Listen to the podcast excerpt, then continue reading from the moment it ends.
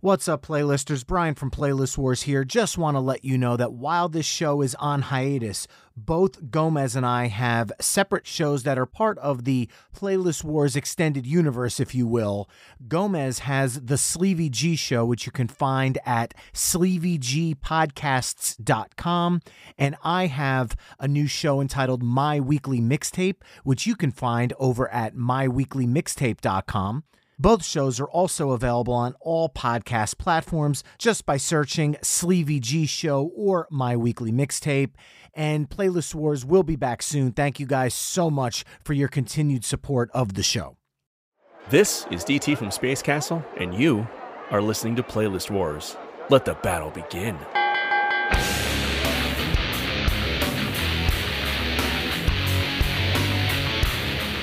Welcome to Playlist Wars, everybody. I'm part of the dynamic duo. My name is Gomez, and I have my well established partner in crime, co host Brian Colbert. With our special guest, Lance LeVine, author of All the Right Notes and the host of the Record Store podcast. What's going on, guys? What's up? What's up? Hey, great to be here, man. I'm in the Planners Cheeseball Studios here in Chicago and couldn't be happier to be on Playlist Wars. Thank you guys so much for having me on. And we couldn't be happier to have you on, man. Very excited. Love what you do over at the Record Store Podcast. Yeah, we're excited to talk some music tonight. Now we we've been actually talking about this episode for I want to say a good several months here. For sure. Uh, Yeah. We've been going back and forth, and as soon as we started discussing having you on for the episode, you immediately chimed in Mhm. with this group. So before we get started, why don't you tell us why you're excited to talk about some Fleetwood Mac with us tonight? I have been a Fleetwood Mac fan since 1977. I'm not even sure if you guys were born in 1977, but I was a kid. I was. I discovered them as a kid. And of course, you know, as a teenager, Stevie Nicks was my teen dream, you know, my heartthrob. I've seen them, I would say, I've lost count, but I've seen either Fleetwood Mac in various permutations or the solo acts I've seen over 50 times. I've seen the Bekka and Billy era, I've seen the Mike Campbell era.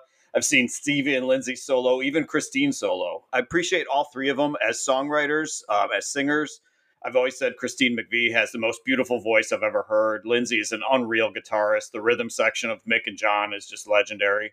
And Stevie's just an icon. So, I mean, what's there not to love about Fleetwood Mac, guys? Could not agree more. So let's just dive right into this. Obviously, for the folks that listen, you know this. Our format's pretty simple. Tonight, our topic is the legendary Fleetwood Mac, and we've each individually created a playlist with our top 10 favorite songs, none of which have been shared between the three of us prior to now.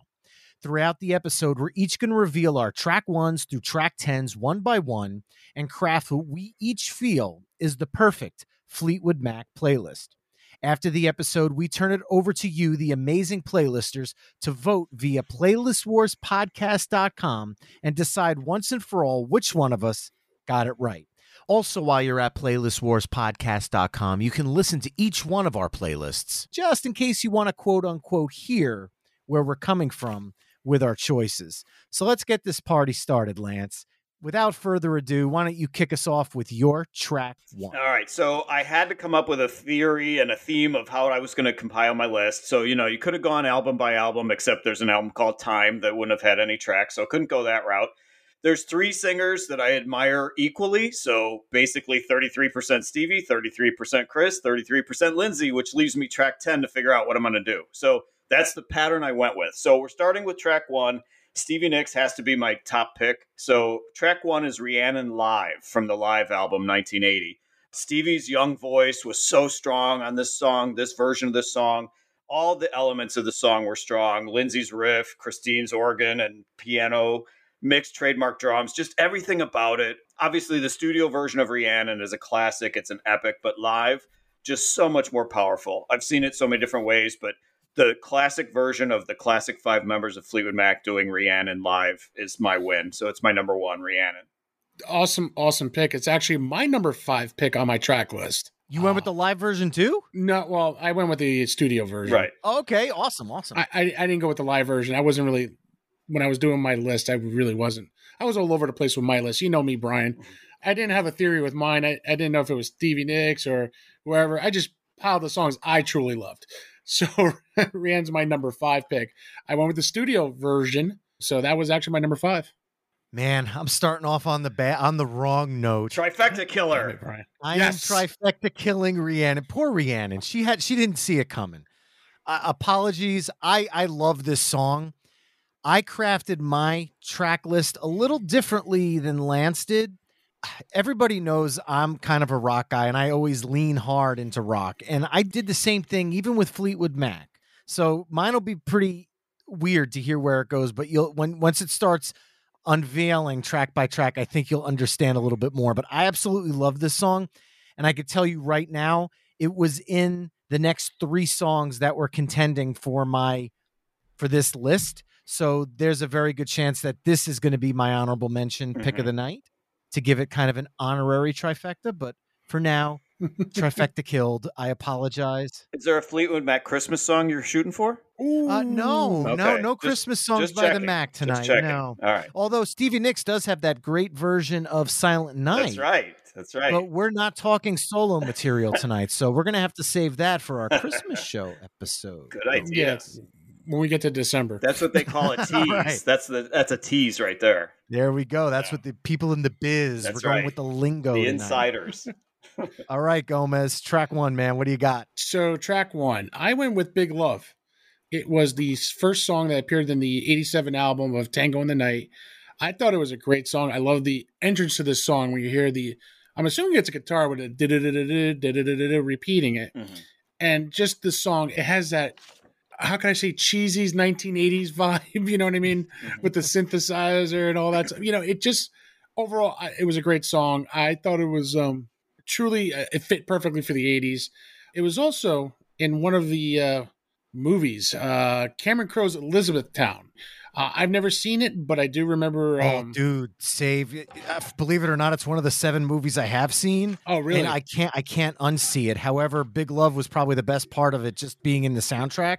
okay. The rest of the movie, I, I couldn't see through the steam of the pile that it was. Sorry. So it really was a, a great, great movie, as Brian is saying to me right. I'm actually I'm gonna make notes on your the, the soundtrack stuff here because I don't know about a lot of the stuff that you're gonna quote on these songs. So I'm making notes because I want to check it out. I love watching movies. One thing I love to do, and I'm a video gamer. But what a shame Fleetwood Mac was not on Grand Theft Auto Five. That would have been kind of cool, though. Yeah, for sure. Well, Gomez, I'm going to go right away and just say this. I didn't go with any 80s Fleetwood Mac. okay. It kind of like the scene in Step Brothers where an 80s Billy Joel tribute band. I did the opposite of that, and there's no 80s Mac on my list. I apologize because I killer. do actually enjoy the 80s sheen on Fleetwood Mac sound. Mhm. Mhm. but to me it's a little far removed from where I went with my track list. So I don't hate any of it. I just didn't include it because I went in a different direction. But that's a great song. Yeah. And the only good thing about Elizabethtown, uh, seriously, I'll, I'll, cost us listeners to just. I'll stand on that. I'll stand on that rock there. I did not have Big Love on my list either. Um, like you said, great song. I love the quirkiness of it. And actually, honestly, to see it live, to see Lindsey doing it live just by himself is amazing watching that finger picking on that guitar. So, really good song, but did not make my list. Well, I'm glad you mentioned the finger picking of Lindsey Buckingham because that's perfect, and that segues me right into my track one. Mhm. and I'm going off the 1975 self titled album. This track is actually a reworking of a 1968 song called The World Keeps on Turning, which was featured on the Peter Green's Fleetwood Mac. This is a reworking of that track written by Christine McVie and Lindsey Buckingham, and it's called World Turning. This opening guitar, this electric opening guitar that he's finger picking, mixed with the dobro that he incorporates throughout the tune, is ridiculous. And this is the kind of song where if I saw them in concert, I'd love to see this as the opening song. Because for the first two and a half, maybe three minutes of the song, it's just building Uh-huh. and it's just almost creating this manic excitement by the time the drums kick in and they kind of jam out the ending of the song. And I feel like it's a perfect way to slowly get you hyped for what the rest of the evening's going to be. I feel like it's one of the more underrated songs on the self-titled album because it wasn't it wasn't a hit. It didn't chart, but I I just think it's the perfect build and intro to really get you up and moving. So that is my track 1 World Turning from the self-titled album. That's a really good pick, Brian. It is Uh, really I actually- unique, Thank you, thank you. really deep cut, and really interesting cut because it represented kind of the end of that era when they were more bluesy. You know, they had, they were coming out of the '60s when they started as being a blues band, and then they kind of morphed a little more rock and then a little more pop. But really represented the end of that era and what they were transitioning to with Stevie and Lindsey. So really cool pick. Impressed. Well, thank you, sir. Not on my chart, but impressive pick. So, and Very you know what? pick, live, man. just telling you this live, it would always be one of those Stevie Nicks would be going in the back and taking a five minute break because that jam, you're right, that jam was so long and there really wasn't a spot for her to play or to sing on there. So that would always be one of the Stevie Nicks uh, vacation break songs. Yeah, but you know what? It's just just something about the music. It, it's just it damn near feels bluegrassy, Yeah. But it rocks. Yep. And it's a different sound because you're, you're you realize if you listen to the original, "The World Keeps on Turning," you can hear where the origins of the song came Mhm. from, and it's it's just kind of like a beautiful bridging of the gap between.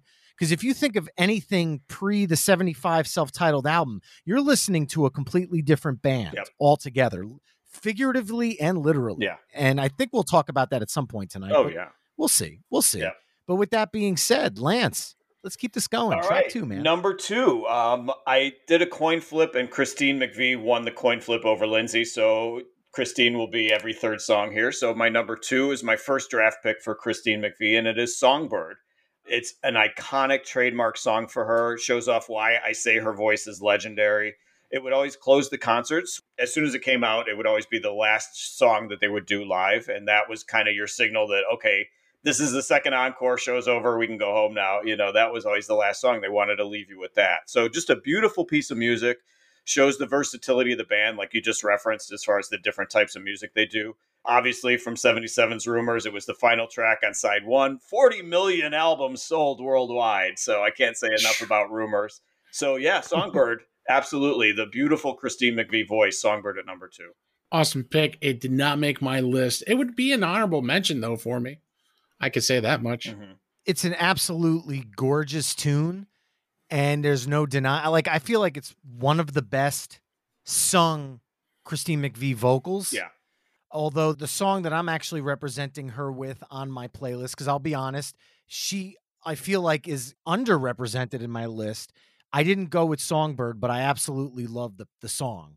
It just didn't go with the vibe and pacing of the list that I'm going for, but I can't say anything bad about it because Fleetwood Mac is one of those bands that you could take a playlist in many different directions, and I'm seeing it here already, and, I, and I like this. So, Yeah. so Gomez, track two. So track two, I went with another one I truly liked. I went with "Don't Stop," uh, one of the band's most enduring hits. Third single from the Rumors album, I believe it was. Mhm. It reflects Christine McVie's uh, feelings about the separation from Fleetwood Mac's bassist John McVie. And as much as I love my movies and I love my video games, this was actually in a TV show in Knight Riders season one, episode one. The premiere episode. yeah, Michael Knight sleeping in behind the wheel, and that song's playing in the background. So it was kind of one of those great TV shows I always loved, and I remember it being in the show. So don't stop track two uh, on my list. Lance. I do not have it. Um, I think that as such a hardcore Fleetwood Mac fan for so many years, there's certain songs that just are like in my rearview mirror, and that's one of them. Not a bad song, obviously, but I think the fact that I've heard it 75 million times probably kind of takes away the specialness of it for me. So I don't have it. Um, I don't have anything political to say about it because it was so closely associated with Bill Clinton. Don't care about Mm. that whatsoever, either pro or con, whatever. But like the song, don't love the song, so it did not make my list. I'm the opposite of that. I really like the song. I have nothing bad to say about it, but it didn't make my list either. That one with Rhiannon could be a contender because that was also in the three that were bouncing around in in and out of my list, but I ended up putting it in my honorable mention bucket. Mhm. So I'm glad to see that two of my three honorable mention tunes are already sitting in the bucket right now because that makes my life a lot easier. But we- Sorry, I gotta laugh just a little bit, Brian. Right? Not much, but a little bit, right? A little bit, yeah. So I'm going to stick with rumors though for my track two, but I'm going to go with another. Uh, you see, they're calling this a, a B side, and to me that would make it sound like it's a deep cut. But as far as I'm concerned, this is in no way, shape, or form a deep cut. Even though it was never a fully released single, it reached 31 on the US Billboard Modern Rock Tracks. Mhm. And Hmm. I'm going with the gorgeous Stevie Nicks on Gold Dust Woman. Hmm. The vibe of the song, it's it's dark, it's mysterious, it's Stevie Nicks. Mhm. It's everything about her and her role and her part of Fleetwood Mac in a song. She sings it beautifully. The vocals are incredible. The music's incredible.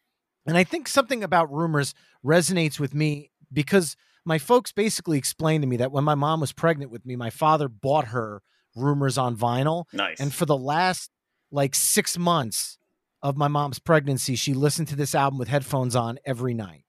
So maybe through through the womb, this album just became embedded in my DNA. But this song always stood out to me, even as a kid. I still love it to this day. And I love mentioning cover versions when possible. And this song has no shortage of them. But Waylon Jennings and Willie Nelson on mm. 1978's Waylon and Willie do a fantastic version of it. Gomez, I'm going to go movies here. I'm going to go with The Crow, City of Angels in 1996.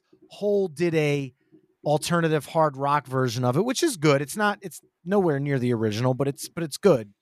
But then in 1998, there was this amazing compilation that came out called Legacy, a tribute to Fleetwood Mac's Rumors. Mhm. And Sister Hazel did an amazing version on that album. And the vocal harmonies in Fleetwood Mac is something I'm going to talk about a lot tonight. Sister Hazel did it justice. They did a fantastic, fantastic job. And Gomez, you know I'm a, I'm a fanboy for this one, but Warren Haynes with Railroad Earth and the amazing Grace Potter covered the song on Haynes' 2015 album Ashes and Dust. That version has a little bit more of a bluegrass feel to it, but it's Grace Potter. You know I'm a fan. You know I'm mm-hmm. always going to tout her when it comes to music. I still want to do a Grace Potter episode. That is a definite other cover to check out. But that's my track two, Gold Dust Woman. Very nice. That's very nice pick, Brian. Uh, did not make my list, but it's a great tune. Well, you threw me off when you said you talked start talking about B sides. I the whole time I was waiting for you to say Silver Springs was where you were going with this because that was the B side on Go Your Own Way. But you threw me the curve at the last second there, and you went with my number four pick, Gold Dust Woman. So it is on my All right. list. Uh, like you said, prototypical, iconic Stevie song, just represented the the drinking, the drugs, the debauchery, the breakups of LA in the '70s. Um, no better way to catch that that mood than the time capsule that that song is. And the top thing about it to me is the atmosphere. You mentioned it, the atmosphere that the song creates, the mysticism and her voice in that, and just the drawn out, you know, the the jam that it is. So yeah, Gold Dust Woman is my number four, my friend. And with that, I pass the trifecta killing axe back to Gomez for this one. Yeah, did not make on my list. Sorry, boys. Yeah. hey, it could be an honorable mention though. Who knows? We still got we still got a long way to go here, Yeah. but we got a I will long, pass- long way. I will pass the playlist picking torch back to you, Lance, for your track three here. Track three, I'm going back live again, and it is I'm So Afraid. That's my top Lindsey Buckingham pick. So I'm So Afraid it starts out with a quirky guitar riff, but then the drums and the bass come in and actually goes down kind of a blues route. Not as much as World Turning, but kind of goes down that route. Shows off Lindsey Buckingham's guitar chops. He totally cuts loose with the like the vocals are just out of control. The haunting organ from Christine McVie on that adds so much depth and so much production to the song. Originally from the 75 album, but again, the live version just trumps it. Just amazing. The virtuosity of the entire band, but especially Lindsey. Um, and again, I have to mention the five minute jam at the end to close it out is another famous Stevie Nicks break song. So she takes a break in the back. But I'm so afraid. For me, easily my favorite Lindsey Buckingham song and my number three. Now you're going off of the, The live, yeah, album, the 1980 live. live. Yep, 1980 Fleetwood Mac live. Yep. All right. Well, I'm gonna see your live, and I'm gonna raise you the dance Ah, there we go. because I went with "I'm So Afraid" live from the dance in the 1990s. Because personally, I feel that the dance version is better than the studio version. That song, just the solo in it, it's it's just electric. There was something about the dance itself Yeah. as a concert for Fleetwood Mac that was just so special. And it reintroduced this band to my parents' generation. And it introduced this band to a lot of people that I was in high school with at the time. And as much as we knew their songs from classic rock radio, by MTV putting this out in the forefront, it became part of our our lexicon of modern music, even though they were kind of a classic rock band at the time. Yep. And I just also want to take this moment to shout out our friend Justin Pennick from Talking Giants because he wrote in, "I'm a sucker for the Dance Live album, and I'm so afraid from that album. Mhm. I can listen to it all day, and Lindsey kills it on guitar and vocals. Absolutely true. Yep. But a fun fact about this one, and, and I'm sure you already know this, Lance, the song was originally intended for the follow up to the Buckingham Nicks LP. Mhm. So I'm glad they didn't they didn't just scrap it, thinking, "Oh, let's move forward," because this is a fantastic song, and I, I hate to say it, but the studio version I don't think does does the song justice as much as I love it. Agree. That yeah, I mean, two live versions making the list is, is tells you that the studio version is good, but it's not as good as it could be when they cut loose with the live version. And now Gomez, you have the axe in hand. yes, I do. Again, once again, the axe is in my hands. Uh, You guys have great picks so far. I mean, I went on my top tens all the time songs I truly, truly love. So number three, I went with "Go Your Own Way." Truly great song, written and sung by Lindsey Buckingham. It was uh, one of the United States uh, top ten hits. I love, if I'm right, the guitar riff a little bit in the beginning, and Mhm. just the drums, the bass, everything. And every time I hear this song, I think of one movie: Tom Hanks and Forrest Gump where he's running up the hill from the Colorado Rockies, I believe it was. And I hear that song, and it just every time I think of the song, I hear it. I think of that scene in the movie. Truly a great song. I love it a lot. Go your own way. Track three for me. Well, Gomez, you were just sitting here. You did this whole diatribe before your song where you said, like, oh, you know, just because I think different and nobody's going to pick, you know, the same songs as me and this and that and the other thing. And I was, I kind of fell asleep, but I, I That's came okay. back. I, I came back because as soon as you said go your own way, I'm like, ooh, I have that. That is my track nine. Wow. from 1977's Rumors. Like you said before, it was the band's first top 10 hit in the US and it reached number 10 on the Billboard Hot 100, like you mentioned. The Yes. song was ranked number 401 by Rolling Stone magazine on their list of the 500 greatest songs of all time. And there's no shortage of cover versions of this song. And we talked about one recently on our punk covers episode with Matt from the X Radio X podcast. NOFX, along with Greg Graffin of Bad Religion, covered the song on their 1989 album S&M Airlines. And then Gomez, where you mentioned Forrest Gump, I'm going to go with another movie, Ooh. but with a cover song. So I'm doing the movie and the cover song together. So this is kind of a mashup here. But in 1994, Seaweed covered the song for the original Clerks soundtrack. Oh my god! Oh my God. Wow. You're right. I totally forgot about that. Yeah, and that one was really, really, That really good. really I, I love that version because you know I, I love punk music. And then in '98, I'm going to say it again: that Legacy, a tribute to Fleetwood Mac's Rumors, is such a great album. The Cranberries did a brilliant cover Yeah. of it Yeah. because Dolores's voice just really fit the vibe of of playing this song. So three fantastic covers. We got a crossover here now. Lance uh, Gomez, you're going to have to, I guess, either pass the axe back to Lance to hatchet the trifecta, or we he might surprise us here. Who knows? I will take that axe and I will swing that axe, but I will do it with the I will do it with the caveat of saying that Go Your Own Way was the last one off my list. So it was number it's Oh. my number 11 if it as, as you you know if you will, but it was the last one that got dropped at the last second. Uh, literally last night this came off my list. So love Go Your Own Way like I said kind of it, it's like Don't Stop for me, where I've heard it so many times, but I still appreciate the virtuosity of that song. Live, just amazing to see it live. The crowd just gets so pumped up for that song. So, love Go Your Own Way. Obviously, when Rumors came out, and it was the first album of theirs that I got into at the time when it first came out, just such a trademark song for them. So, got nothing bad to say about it. Just barely, barely missed my cut. Hey, it could be an honorable mention song for you tonight at the end of the night. Yeah, So- it is. It like I said, it's the last one that missed the cut. All right, all right. So for my track three, I'm going back to the 1975 self-titled album, and I'm going to stay with a studio track this time. This song reached number 20 on the U.S. Billboard Hot 100, and it was the first song by the band to reach the US Billboard Hot 100 since Oh Well, which was six years earlier. And this is unfortunately the only sad thing I'm going to ba- say about the song. It's the only time I'm representing Christine McVie's lead vocals on my list, and I feel bad about that, but I have reasons. And I'm going to go with one that's probably one of her more rocky tunes, but it, it really works because everyone always thinks of Christine as the soft, smooth Mhm. pop voice. But on Over My Head, she brings a nice element to the rock slash soft rock sound that Fleetwood Mac is starting to incorporate at this part of their career. This song is absolutely fantastic, and I'm actually shocked that it's not recognized as much in the Fleetwood Mac hits canon because it was a top hit for them. But I feel like it kind of gets overshadowed by all the songs from Rumors and then in their 80s output as well. So I wanted to show this song some love from uh, 1975, self titled track three, Over My Head. Interesting choice because of all the Christine McVie songs, to go with that one is definitely unique for sure. Um, love that song. Did not make my list.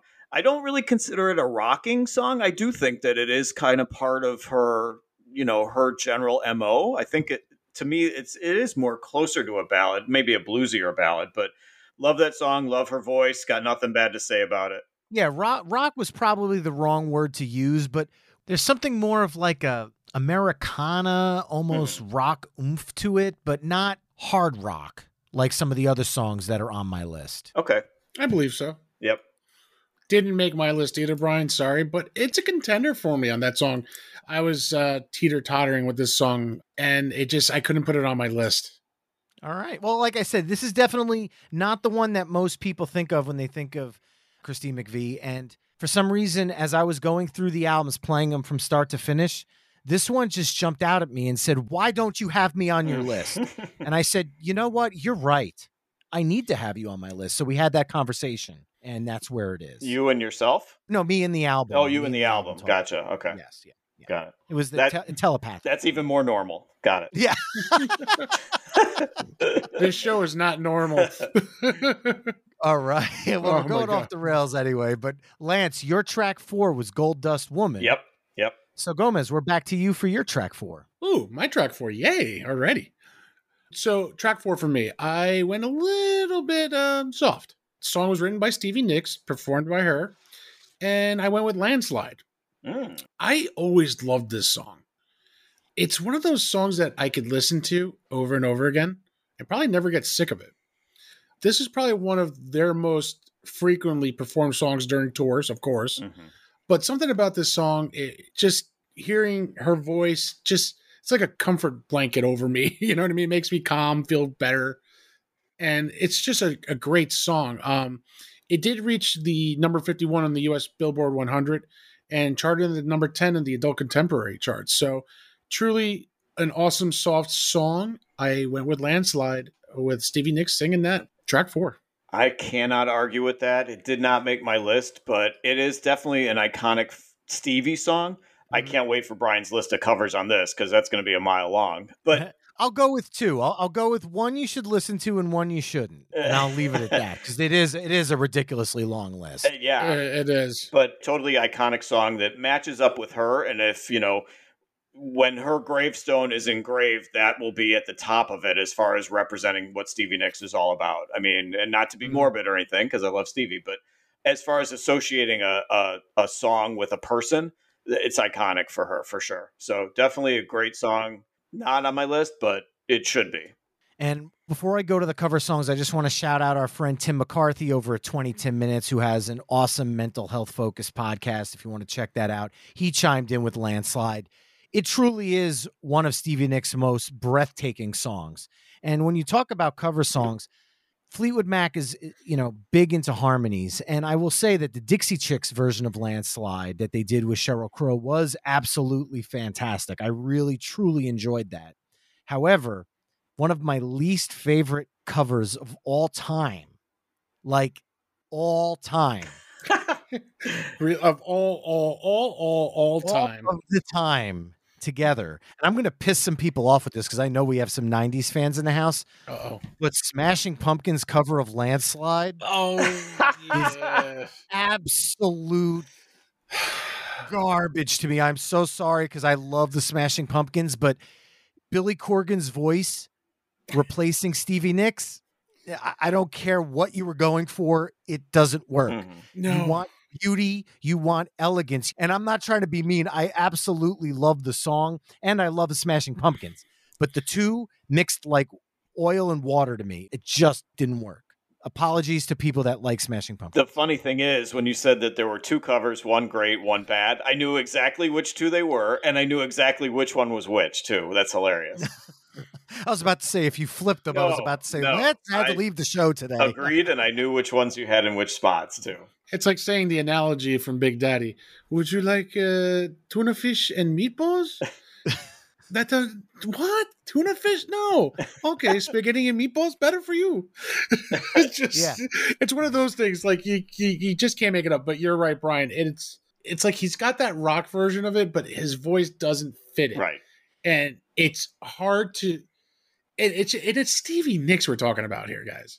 It's not anybody. You know, you put Billy Corgan and Stevie Nicks, and I'm trying to think of not to be mean, but there's no, I, I I want I can't say what I really really want to say, but Look, I'll do a whole Smashing Pumpkins episode because Yes, I love right. Smashing Pumpkins. Right. But there is no way on God's green earth their cover of Landslide will come anywhere near my playlist. And if any guest comes on and brings that, we will just turn their mic off and they're done for the night. No, I'm so I guess I'm done for the night. I'll uh, see you later. No, I'm only uh, kidding. I'm only kidding. I'm only kidding. First, booted off the show in mid recording. That'll be a first. and burn. That's awesome. All right, we're definitely went off the topic in this one. All right, I'll bring us back in, but then I'm also going to take us right back off because I think this is where my playlist is going to veer. When people think about Fleetwood Mac, they they think about the albums we've talked about so far. They think about Rumors, they think about Self-Titled, they think about Tango in the Night. One of my favorite Fleetwood Mac albums is actually 1969's Then Play On. And this was pre Lindsey Buckingham and Stevie Nicks. Mhm. This was with Peter Green still in the band. And one of the songs, before I actually say the name of the song, I think telling my cover song story will help make more sense of why I like this song so much. I've mentioned on the show that the first CD I've ever purchased in my entire life was The Best of the Doors as well as Aerosmith's Pandora's Box. I got both of those the night that I got my first CD player. And on Aerosmith's Pandora's Box is a cover of a song by Fleetwood Mac called Rattlesnake Shake. And as soon as I was playing through that, my father walked in and said, This is Aerosmith? And I said, Yeah, this is my Pandora's Box set. He goes, That's a Fleetwood Mac tune. And I'm like, No, it's not. And he brought me inside and put Then Play On on and then played Rattlesnake Shake. And I became a Fleetwood Mac fan. So it's definitely a outsider pick. Yeah. I have a feeling I'm going to be the only one representing the Peter Green era. Maybe I'll maybe I'll be pleasantly surprised, but I'm guessing because of the the love I have for rock music, this is definitely outside of the Fleetwood Mac that most know and love. However, Mick Fleetwood, ahem, covered the song quote marks with uh, the original lead singer Peter Green on Mick Fleetwood's 1981 solo album The Visitor, and that version also kicks ass. So, with that being said, I want to also give a shout out to our good friend John Pritchard over at the Well Disguised podcast. He chimed in with this one, and I kind of didn't have to say, I didn't want to make too many meme emojis on Twitter to be like, yes, that's definitely one of my picks, but that's definitely one of my picks. Track four, Rattlesnake Shake from 1969's Then Play On. I really respect the pick. I don't have it, but I really respect the pick in the sense that it demonstrates how versatile Fleetwood Mac is and how rich their history is. You know, this band's been around for over 50 years in various permutations and various members, obviously. There was so much great material, and I'll my 10th pick, which I was tr- struggling with, you know, figuring out how to do my formula, was going to be from that era and just pick out the best song from that era.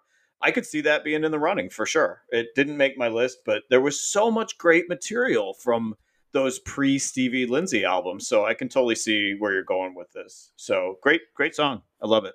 Great pick, Brian. Um, unfortunately, it did not make my list.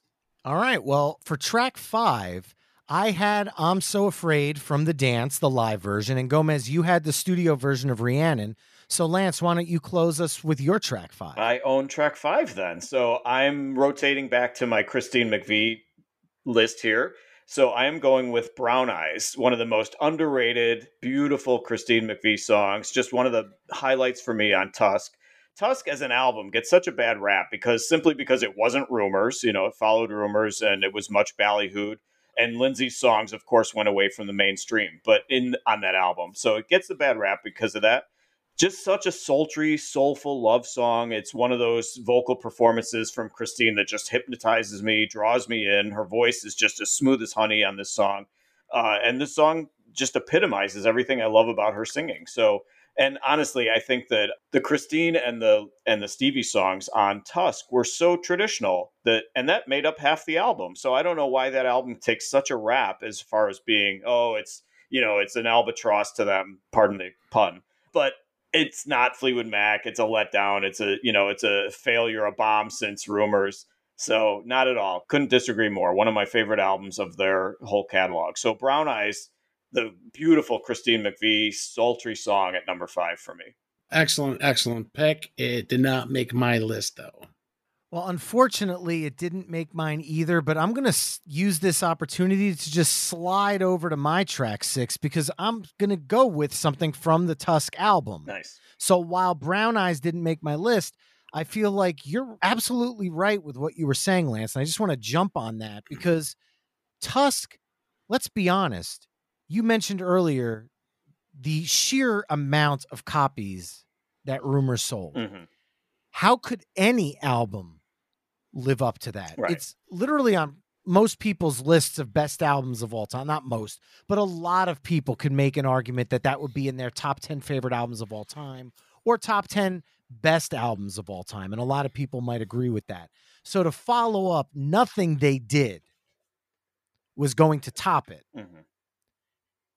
And I feel what they did was they went big, they went bold. Some of it worked, as with all most double albums, some of it didn't. Mhm. And a song that truly worked for me is one that I felt was Mick Fleetwood's percussion opus. And I'm going with the title track, Tusk. Reached number eight on the US Billboard Hot 100. And you know my love of ska music, and you know I love horns in music. And there's something that's just strange and trippy and fun Mhm. about including the University of Southern California's Trojan Marching Band on this song. It's weird. I'm sure a lot of drugs went into that decision. but the fact that they set up a mobile recording studio at the University of Southern California and recorded them outside to get this studio track, it just works. The song is just odd Mhm. and trippy. I used that word before, but you listen to it in headphones and there's stuff panning left and right. Like it's it's like a musical acid trip. And I've never done acid, but I would have to assume that if I did, it would basically be listening to this song over and over again. But the vocal harmonies, the way they kind of just are monotone over each other, it just all works so well. And that riff, every time it's done, you're humming. Dun, dun, dun, dun, dun, dun, dun, dun. It's so simple, but it just works. So my track six, the title track from Tusk. Interesting, interesting pick. One of my, believe it or not, one of my least favorite Fleetwood Mac songs. Really? Okay. But what I will say, the studio version didn't work for me at all. It was one of the lowlights for me on that album. However, live, they put so much more into it and they brought out in various times, they brought out marching bands and they brought out extra players and stuff. So live, it is so much fun. But just, yeah, the studio version just didn't work for me. Um, one thing I will say is I always would do the, uh, you were talking about the dint, dint, dint, but I would always do the drum beat. Like I was that goof kid that would be playing the drum beat on his chest, you know, because I'm like, that was such an iconic drum beat from Mick for me. So Tusk, not on my list, uh, but great live song, I will say that. You know, Brian, there was a movie called Tusk, and that song was in the 2014 movie Tusk. the Kevin Smith movie? I've never seen that movie, but I've but I've heard about it. It's in there. It's in their soundtrack. Now, did you put this on your list? No, I'm the trifecta killer on that one. No, no, no. This No, is, I didn't have it either. Uh, oh, I'm a reverse trifecta killer on that because I'm the only one who picked it. yeah. No, no, I did not pick it, but it's a good song. But I, I I don't know. I didn't have the heart to put this one in my list. It was not me. All right. Well, we're going to skip you for a second just to stay with the rotation, but we'll be back to your track six in a moment after we Yep. hear Lance's track six. All right, track six again from an album that doesn't get much love. I have Lindsey Buckingham's Peacekeeper from their sadly what is their most recent album, 2003 Say You Will. It's sad that that's their most recent album because they've still done a lot of touring and done a lot of solo stuff. It's odd that I love that album so much because it's just Lindsey and Stevie. A lot of people refer to that album as Buckingham Nicks 2.0. Uh, there's no Christine on that album at all, so it's odd that I do love that album. It's one of my favorites. So it's Lindsey Lindsey's solo stuff. He always refers to it as the small machine or the little machine, and Fleetwood Mac is the big machine. And I thought Peacekeeper merged the two worlds perfectly. Great harmonies. Lindsey and Stevie both sound so amazing together. The music is just so breezy and so catchy, despite the fact that it's an anti-war sentiment. You know, there's obviously the relationship ups and downs with Stevie and Lindsey. They're well documented, but when they click, it produces beautiful, just amazing music like Peacekeeper. So Peacekeeper off Say You Will at number six for me. I would have to say that Say You Will is could be their most underrated album. Mhm. And I think just like you mentioned, the fact that that Christine McVie isn't on it is probably the only reason the album wasn't much more massive. Mhm. I think by weaving her into these songs and maybe adding a few of hers, it might have been thought of higher. Mhm. I didn't include anything from it, but that's an awesome, awesome pick. I love that pick. Mhm. Great pick. It was not on my list though. Sorry, guys. All right. Well, then, Gomez, why don't you continue on with your track six? So my track six, I went with Dreams. Talk about another iconic Stevie Nicks song. Mhm. Something about this song, I don't know. It's another, I guess, one of those songs I could listen to, and I don't think I could ever get sick of it. Because actually, for some reason at work today, we actually had a the Fleetwood Mac playlist going on at work today. So it's kind of funny. I'm listening all these songs. I'm like, wow, that's on my list. That's not on my list. That's on my list. That's on my list. Ooh, I should have put that one on my list. But I, I, I stayed true to my list tonight, so I did not make any changes. Another great song. It was uh, number one in the Billboard's Hot 100, and it's also in Canada too. It has a bluesy beat to it, and Brian, maybe you could probably back me up on that a little bit. One of those songs that could really like. You can have a bad day, and I'll tell you, this song could actually help you, and that's the way I like it. I like that song so much. So, Dreams, track six for me. Didn't it chart again recently with the dude on the uh, skateboard with the ocean spray? Oh, I was hoping we could get through this song without mentioning it. hey, it I don't get. It am I? This, charted is, this because of shows that how. goof. So why not? Yeah, but th- here's the thing that that just shows me how out of place I am because I didn't get the video. I didn't get why it was so popular. I didn't get what the viral part of it was, but I love the song. What was the? I don't even know what the heck you guys are It's talking just about. the guy once. skateboarding with the song in the background. Oh, is that became that guy? The guy who was drinking something? Drinking, yeah, like, drinking like uh, ocean spray out of the big jug, and he's listening to. Yeah. He's like lip syncing um, "Dreams" on the skateboard. he probably got paid hundreds of thousands of dollars Yeah. Just to do that, probably, and probably take it down because I haven't. Gomez, shows, go outside for next week for our, our, our tease for this episode and ride a skateboard down the street and lip sync to dreams. And that's all you have to do. Yep, you'll be dude, famous. seriously. I don't think a 385 pound Cuban Peruvian guy in a skateboard's a great idea. I might break my neck, and then what? Then what? Who are you going to replace me with? Well, you're right. You're absolutely right. So don't do that. I will say that won't. I, I won't. absolutely love the song. It did not make my list, but is definitely in my top contention for an honorable mention, if for nothing more than John McVie's beautiful, beautiful bass that he plays during the breakdown of that song. Mhm. sliding up and down the bass for the notes. I've played that with a cover band several times. It's so much fun to play it. And you're right, the song isn't bluesy, but there's still an element to what Mick Fleetwood is doing in the drums that still harken back to the older Peter Green era. But then you add Lindsey's kind of smooth guitar work over it, and then what Christine McVie's doing in this song, Mhm. and it all just layers perfectly with Stevie's voice. So it's a fantastic, fantastic tune. And probably a, very strong chance that it would make my honorable mention, but it didn't make my list right now. Yeah, in my teens as well. Not quite enough to make the top 10, but like every um, echoing everything you guys are saying, just the layers of music that are in it. Just a beautiful song. Again, just an iconic Stevie song that just totally represents her. Probably her biggest hit, I would say. I mean, in terms of the songs I that thought people, landslide would be. Yeah, I mean it's a toss up between those two probably for the one song you would think of. If gun to your head, what Stevie Nicks song would you think of? It's got to be one of those two songs. So Dreams, just a beautiful song. Uh, never got old for me. Unlike Don't Stop and a little bit of Go Your Own Way, just Dreams never got old for me. So still love that song for sure, but not on my list. All right. So, Lance, we're back to you for track seven then. Track seven, we rotate back to Stevie Nicks, just talking about her. So it is Stevie's best song off of Tusk. Once again, the underrated Tusk. It's Sisters of the Moon. Perhaps her hardest rocking song, I think.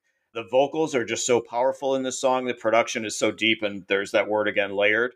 The mysterious open with all these different elements all over the place, and then it all kind of comes together and starts growing the wailing, her wailing in the background is just chilling. Her voice is just such a perfect complement for Mick's drumming here. I think they just vibe perfectly. Lindsey's riff throughout it and just the close, the guitar close on that song are amazing. So for me, Sisters of the Moon is a classic. And again, stop maligning Tusk. Tusk is a great album. So the side note I'll give you about the live performances of it is that it was not done on every tour. So when they would pull it out, there'd always be the murmurs of all the fans around me. Everybody be like, "Oh my God, they're doing Sisters of the Moon. This is amazing. We never get to see this." They would pull it out once in a while, every every so often on tour, and people just loved it. So Sisters of the Moon, an easy number seven for me. Great song. It, I wish it made my tracks, but it didn't. I went with something different for my number seven. Yeah, I I only went with the one song off of Tusk, but you nailed it, Lance, when you said it was probably Stevie's heaviest song. Mm-hmm. I would say heaviest in Fleetwood Mac. I think some of her solo stuff could reach that same Mm-hmm. level, but I definitely agree with everything you said. You hit the nail on the head with that one. Yeah. But Gomez, we're back to you for track seven then. So number seven, I went with probably another great song. Uh, well, not another. It was a great song, still is to this day to my heart. Um, I went with "Hold Me" on this one. It's another one of those great songs I like a lot, and the, the entrance of the song, you're hearing the piano, um, do do do do do do. You know, I, I know I can't do, sing a tune or hum a thing, but I do the best I can to impressing the beginning of a song. um, but truly a great song. In 19, it was released in uh, June of '82. It was one of their biggest hits in the United States, peaking at nine, number four, recording seven consecutive weeks on the top five right there. Truly great song. Video was a little weird, but great music video at that time. Yes, kids. MTV did play Fleetwood Mac music videos, believe it or not. great song. Holds a little special something for me because it was probably the first song I heard to Fleetwood Mac before I started listening to all their other songs. Um, so this was probably one of the songs that got me to listen to more Fleetwood Mac. So number seven, Hold Me. I can't argue with that one. More towards the poppy side of Fleetwood Mac, but great tune. Uh, loved loved the anything with Christine, like you said, Brian. She's not going to get enough love on this because you got the the dynamic Stevie and Lindsey going on. So I can't argue with it. I, I forgot how popular it was and how it was atop the charts for so long. So great pick. Uh, not on my list, but Thank you. really good pick, man. Thank I'm you. actually shocked we've gotten this deep into the Fleetwood Mac episode, and this is the first mention of the Mirage album. So yeah, I, I love the pick. It Mhm. didn't make my list. Um, and for the reason now you'll see with my track seven why, I'm actually going back to 1969's Then Play On. Oh, Earlier, I talked about the song Over My Head, and it was the first single over my head to reach the Billboard Hot 100 since this song, and that is Oh Well Mm. from Peter Green's Fleetwood Mac. The song reached number 55 on the US Billboard Hot 100.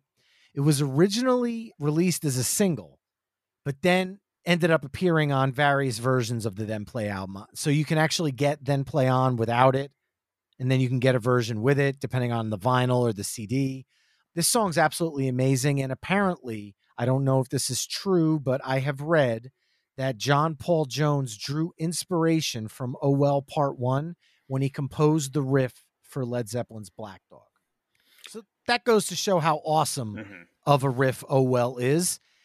And the cover version is another favorite artist of mine that I've we've talked about countless times on this show, but Tom Petty and the Heartbreakers. If you go back to the live anthology, they do a kick-ass version. And the last time I saw Tom Petty with my father at the Izod Center in New Jersey, they played this, and Tom played the Shakers for the whole song.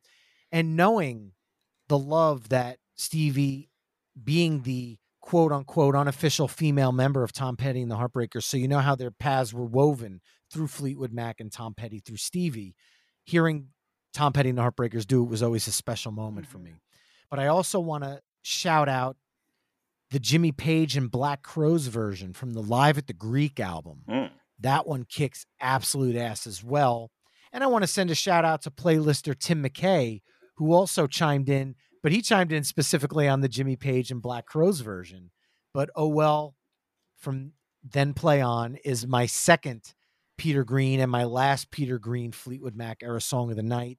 But it's because of reasons like that that I feel like Christine got a little Mhm. underserved in my playlist. But then play on just meant so much to me musically that I, I had to go back to it a second time. The funny thing is, Oh Well is my number 16 because I'm that crazy that I did uh, top 18 here. So Oh Well is number 16, and my favorite cover of it would be the Lindsey Buckingham version with Fleetwood Mac of doing Oh Well. I- I'm perfectly fine with the studio one you picked out, dude, but the live version of Lindsey doing it and Lindsey taking over the Peter Green part blows you away. It's just so good. I love his emotion that he shows on that. So I love that song.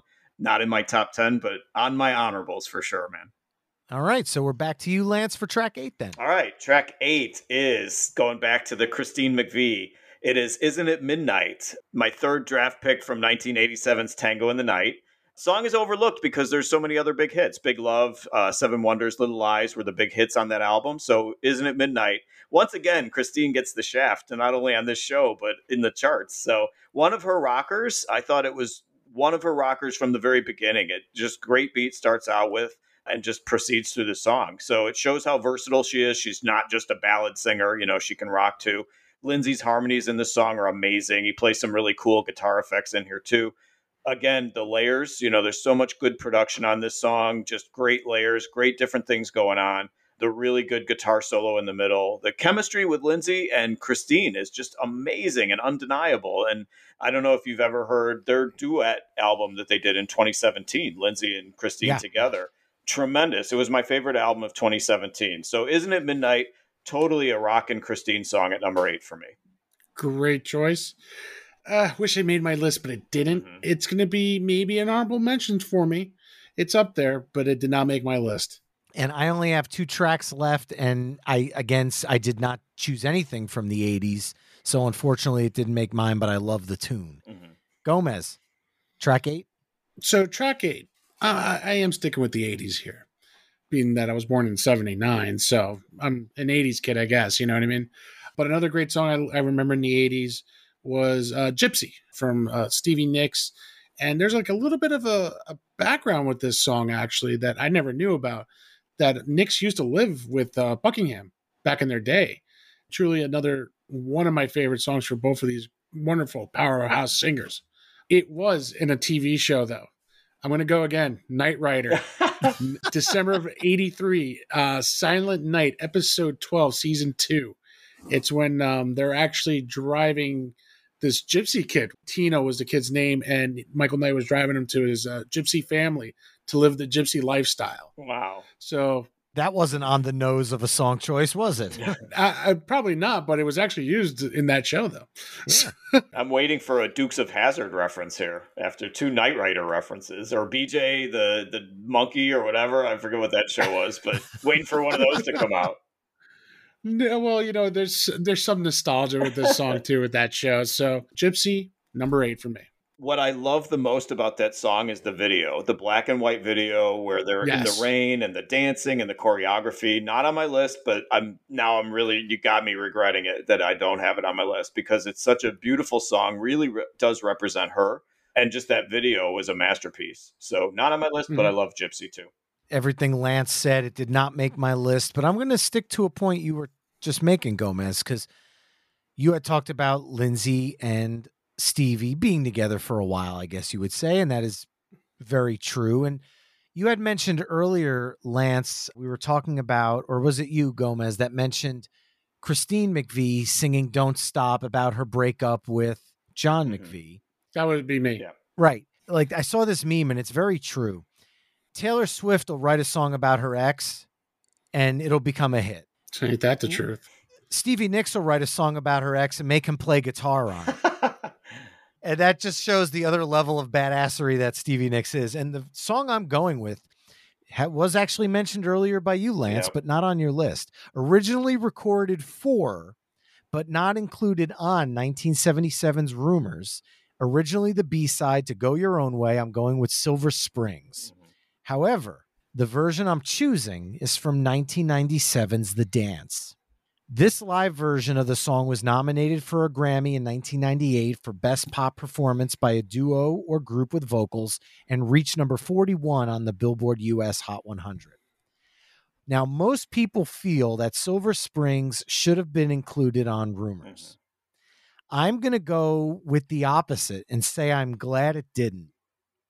And I know people are gasping for breath right now and uh, being offended, so I'm going to give them a moment to gather themselves to hear why.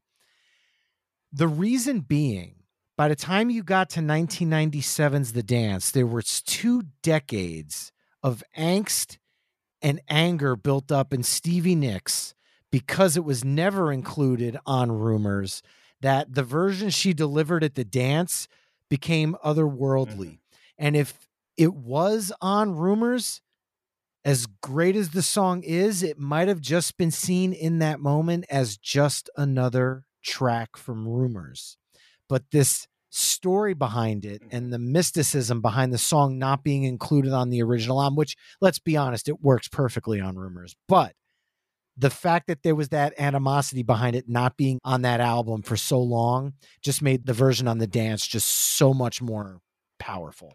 And I want to give a shout out to our friends Dave from the Beer in Front podcast, Ben from the Records Revisited podcast, Steve from the On the Flyth podcast, the Morally Flexible podcast, and Kelly Madden of the Drunk Theory podcast, because they all chimed in with Silver Springs as well. It's one of my favorite all time Fleetwood Mac songs, track eight, but the live version from the dance. Man, a lot of love for that. All those names that you mentioned, a lot of love for that song. I think you you nailed it, man. You said the fact that it it was quote only a B-side. It increased the legend of that song and it made it more it got it more attention and it made it more special. So I couldn't agree with you more. Not on my list, but I do love that song. Definitely in my honorables for sure. Silver Springs amazing.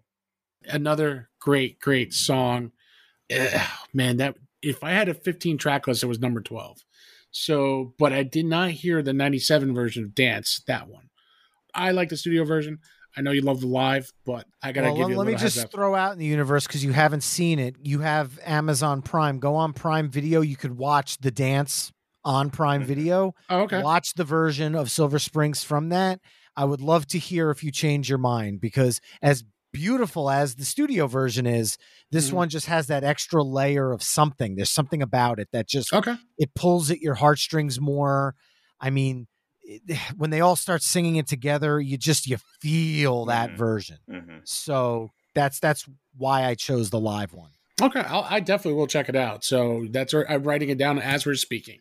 All right. And with that, we're moving on to track nine, which mine was already divulged in Go Your Own Way. So now we're going to go Lance's way for his track. Oh, what a good segue. This All was right. I, I, I didn't Right. plan that either. this was the last minute swap that knocked out uh, Go Your Own Way, Oh my- actually. so what is what Dude, are the odds you of pulled that? a Gomez. So I might have injured myself pulling a Gomez, but my number nine is back to the Lindsey Buckingham on my list. So it is Tango in the Night, the title track from the 1987 album. I'm sticking with it. It was my last minute swap. Lindsey just vocal gymnastics on this song that are so good. Great combination of acoustic and electric. Really shows his guitar chops on this. Just a magnificent Hendrix esque solo. I, at, the, at the end of the song is just like a solid minute of like what people compared to Hendrix on the guitar solo to finish the song. I thought McVie and Fleetwood just sounded incredible on the bass and the drums backing him up. It was just such a clean, crisp drum sound. And again, it marries the eccentric solo Lindsey with the big machine Fleetwood Mac Lindsey. And the result is just an incredible piece of music. So got it in there at the last minute at number nine, Tango in the Night, knocking out Go Your Own Way at number nine for me, guys. Wow. Great song. Uh, that's a hard knockout, though. I know. I will say that, man. That's a hard knockout. Great pick. It did not make my list, as we know, but great, great, great tune. It did not make mine either, obviously, because I have mentioned I did not choose anything from the 80s. But when we're talking about, if I had to pick like my top two favorite songs from Tango in the Night, it would be either Little Lies or Tango in the Night. They're both just amazing tunes. Yep. And the way you compared it to that Hendrix S type solo, it is probably the most guitar driven part of that whole album. For so sure. Yep. obviously it resonates with me, but it did not make my list because I have my closer chosen. And yeah. So with that being said, Gomez, track nine.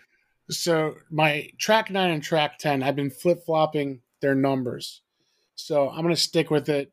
I'm going with my gut. Originally, I I had it at the number nine, but you just mentioned the song "Little Lies." Another great song. It was charted at number four, Billboard 187. Something about this song uh, that I truly like. The song was written and sung by Christine McVie, and I thought her voice was really strong on this. And I'll tell you, it was just a un- great song. And this is another song I remember in the 80s that got me addicted more to Fleetwood Mac, a little bit more, a little bit more, and truly great song. So, number nine, Little Lies. It's an infectious, like again, those vocal harmonies. Mm-hmm. I, I know I've said it a lot, but man, those vocal harmonies, like they're just perfect in that song. Yep. And I would say that this might be their poppiest tune, if you want to call it that. And again, it's a very melancholy, sad ly- tune lyrically, but when you layer it over this happy beat and these beautiful harmonies, it's like fun and you're snapping along to a kind of a sad song, but it works so well the way the lyrics were crafted for this one. So I love the pick, but I did not close my list with it. Love the pick as well. Um, one thing that really stands out to me about that song is you hear all three of them singing pretty clearly throughout that song. You know what I mean? Like it's not just Yeah. Stevie doing some harmonies here and there or Lindsey, but you clearly hear all three of them in the chorus of that song for sure. So love Little Lies. Um, Yeah. Not on my list though. All right. Well, we're up to the last track of the night. And guess what, folks? Not a single trifecta. That actually surprises me. Yeah. I'm, I'll be honest, I'm very surprised about this. So But- am I. But, but there's one song left. So what are the odds? They're low if you're a bet man right now. But let's see, Lance, what do we got? Track 10, close us out. So, you know, my 33% each had to have a 30, you know, three songs. So I was struggling with what to do with number 10. So, number 10, not going to be the Peter Green canon. It's going to be The Chain off of Rumors because it's the only song that has all five of the classic Fleetwood Mac members as the songwriter credits. So, all five of the, you know, those guys and girls got songwriting credits for The Chain. So the chain has to be in here, and this is the solution for how what my number ten is going to be. So it's symbolic. It's the first song on side two of Rumors. It acknowledges all the drama in their lives, especially at that time. Um, knowing that staying together as a band is their destiny, and it ended up being their destiny, even though that album was from you know 1977. So the iconic bass line of John McVie. You talked about a John McVie bass line earlier on the episode, but this is that dun dun dun dun dun dun dun dun that bass line. Just everybody knows that bass line, and when they do that live, it's just so amazing. The opening is iconic. The harmonies again of all three, it's a must to include. So the chain is my wrap up at number ten. Wow, great pick. Um, it's one of those that did not make my list, Whoa! but Give him the axe. uh, The axe. I guess I axed that Oh. one. I thought we had a bingo. Uh, we were so close. Nope. Oh, damn it. As soon as he said, dude, I am so, like, as soon as he said the chain, I'm like, holy shit, we might get a bingo for the first time ever. Goosebumps. No. Oh, sorry, Gomez. It didn't make your list. It is my track 10 as well. I mean, look, the chain. If you thought about the slow build that I talked about in my opening song with World Yeah. Turning, that is a slow build into a cool ending. Yep. The chain is the perfect slow build into a kick ass end of the night ending. It feels like the band's theme song. Mhm. the chains keep us together. And you, you know there's been all the drama throughout the decades with the band. It just feels like the perfect closer to me. I really thought we had it. I absolutely god this is probably probably my favorite fleetwood mac song. Cover versions Taking Dawn did a kick ass hard rock version several years ago, definitely worth looking up. And I want to shout out to Follow the Trawler. Once again, Tim McCarthy of 2010 Minutes, our good friend Matt from X Radio X, and our good friend Leah from the She Will Rock You podcast also had the chain. Absolutely love this song. Damn. Mm-hmm. so close. I, I love you, Gomez. No hard feelings taken. but because uh, I even set it up with the perfect, like, the odds on this happening are very small. I really thought I was just bull everyone listening to think that we were all going to pick the chain. So I am so excited to hear what your track 10 is now. You have no idea. Do I really now want to say because I feel like I'm let I just let the whole world down. no, dude. No, dude. okay. So, oh god. Now I feel like I failed everybody here. Damn. Oh god, no. No, Damn. it's okay. now we, got- feel, we forgive you. It's I- I okay. feel- it's the oh my allergies. Blame it on the God. allergies. No, well, I, oh man, talk about a major screw up on my part, I guess. Well, Gomez, you could take the asterisk and be like, I'm going to pull a Gomez and swap out, or you can. no, I can't. I can't? can't. I can't. It wouldn't be right because then it, that's called cheating on playlist wars. which we No, don't dude, cheat. I'm giving you the option. We're making up I'm- the rules on this show as we go along. We're, No, who I gotta cares? stick. I gotta stick with the number ten that I picked. All right, all right. So my number ten was truly an awesome song. It was sang and was written by Christine McVie, who also she did perform the lead vocals and was produced by Lindsey Buckingham and Richard Dash- Dash it. Dashut. Dash it. Dashit, thank you, Richard Dashit. Um, I went with Everywhere. This song is one of those songs I, I kept on hearing. I'm like, who the heck is singing this song for many years? And it wasn't until maybe three years ago I found out it was Fleetwood Mac. And I always said I love this song, and I don't know why. It's because of the background vocals. Something about that song was always great, and I gotta tell you, it was not an easy choice for me. But I went with this song, track ten, everywhere. That's that's my my my list. Well, look, dude, Gomez, I won't say anything bad about that because where I feel like I didn't give Christine McVie enough love, Mhm. you Yeah. did throughout your playlist. So I totally respect the call there. Yeah. it, it was just it was hard because you know you you have Stevie Nicks, you got Lindsey Buckingham, you have Christy McVie, you you got three powerhouse singers There's one no way to divide this list up perfectly between them. There simply no. is no way. I'm pretty sure my list divided it perfectly. True. But that being said, we could have technically did Fleetwood Mac slash Stevie Nicks, Fleetwood Mac slash Lindsey Buckingham, we could and, have and had an episode for each one. Yep.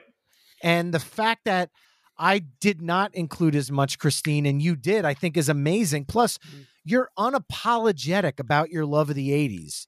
I Yeah. knew you were going to pick a bunch of great songs from Tango in the Night, which Yeah, is why and- I didn't feel the need I had to. I feel like for the sake of the show, we've discussed all eras of the band now, which is great. Even Mhm. with Lance going in, dipping into the 2000s from Say You Will, I love it. I love it. but you you ready for this one? This kind of shocked me. You know there was a cover song of this Really? Hmm. In 1996, covered by Chaka Khan. Wow. Huh.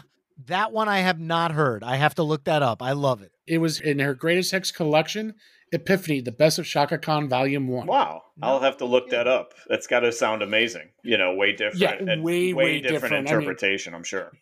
Yeah, big time. Well, look, think about all the songs we talked about tonight. This Mhm. feels like the Tom Petty episode. Yeah. Because there was a few crossovers here and there. What like the crossover that surprised me the most tonight was two different live versions of I'm So Afraid. Mhm. I thought that was Mhm. really kind of cool. But again, a few crossovers here now, but really three ridiculously good playlists. And then the chime ins go beyond that. Mhm. You've got Ben from Records Revisited podcast who wrote in with Hypnotized. Right. I forgot to mention this in the beginning of the night, but Rhiannon was mentioned by the Moral Combat podcast as well as Kelly Madden. So Mhm. shout out to them both. Say You Love Me, another Christine McVie tune, was mentioned by our good friend Anthony Monkey Noodles over on Twitter. Big Anthony. You've got Secondhand News, which was another awesome track Nice. from Rumors sent in by Tim McKay. You had That's All Right sent in by Michael over at the Michael's Record Collection podcast, which stay tuned because next week is our results episode. But after that, we're talking all things 1971 with Michael from Michael's Record Collection. That one's going to be a lot of fun. So stay tuned for that in a couple weeks. And then one more Christine McVie song, You Make Love and Fun by Audio Mouse. Mm. So Christine McVie as a whole this evening did get a lot of love. So I, I do love that. Good. Much Well, deserved. she had, yeah, she deserves it. So with that being said, it's time to put our money where our mouths are and pick our honorable mention song of the night. So this is a song that the other two people have chosen, but you didn't, and you want to give a shout out to.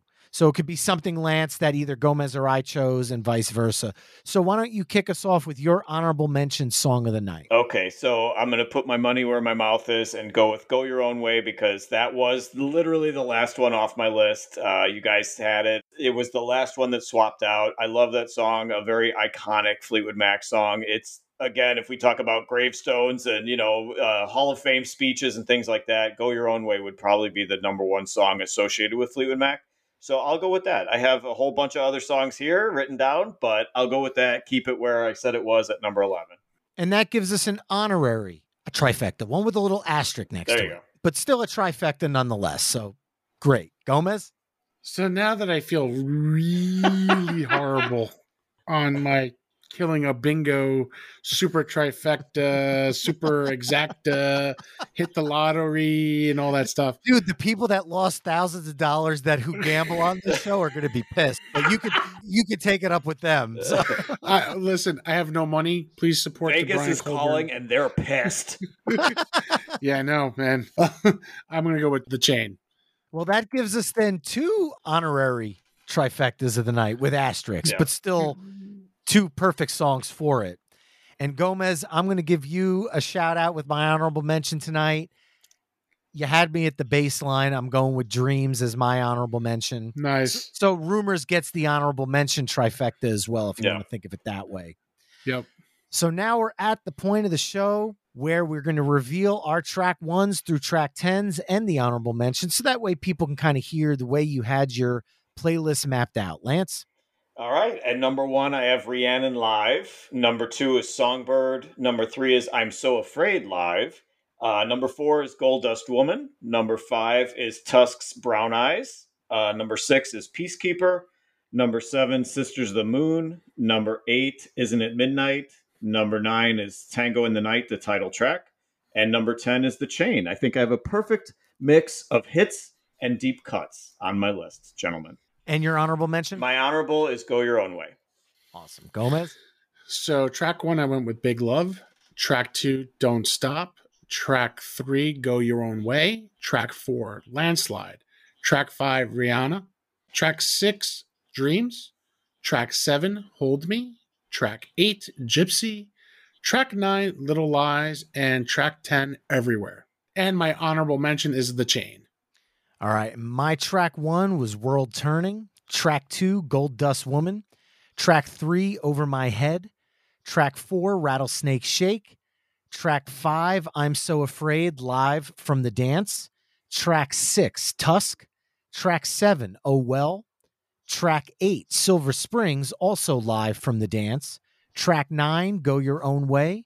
Track 10, The Chain. And my honorable mention song of the night, Dreams.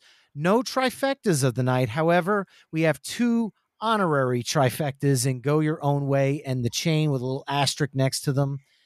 Lance, thank you so, so much for joining us tonight. Why don't you tell people about the book, tell people where they can find your podcast, tell people where they can find you. And I hope we could do this again. This has been a lot, a lot of fun. So tonight. much fun. Thank you guys so much for having me on. I appreciate it. Um, the book is called All the Right Notes. It's my odyssey through loving rock and roll for my entire life. It's available on Amazon.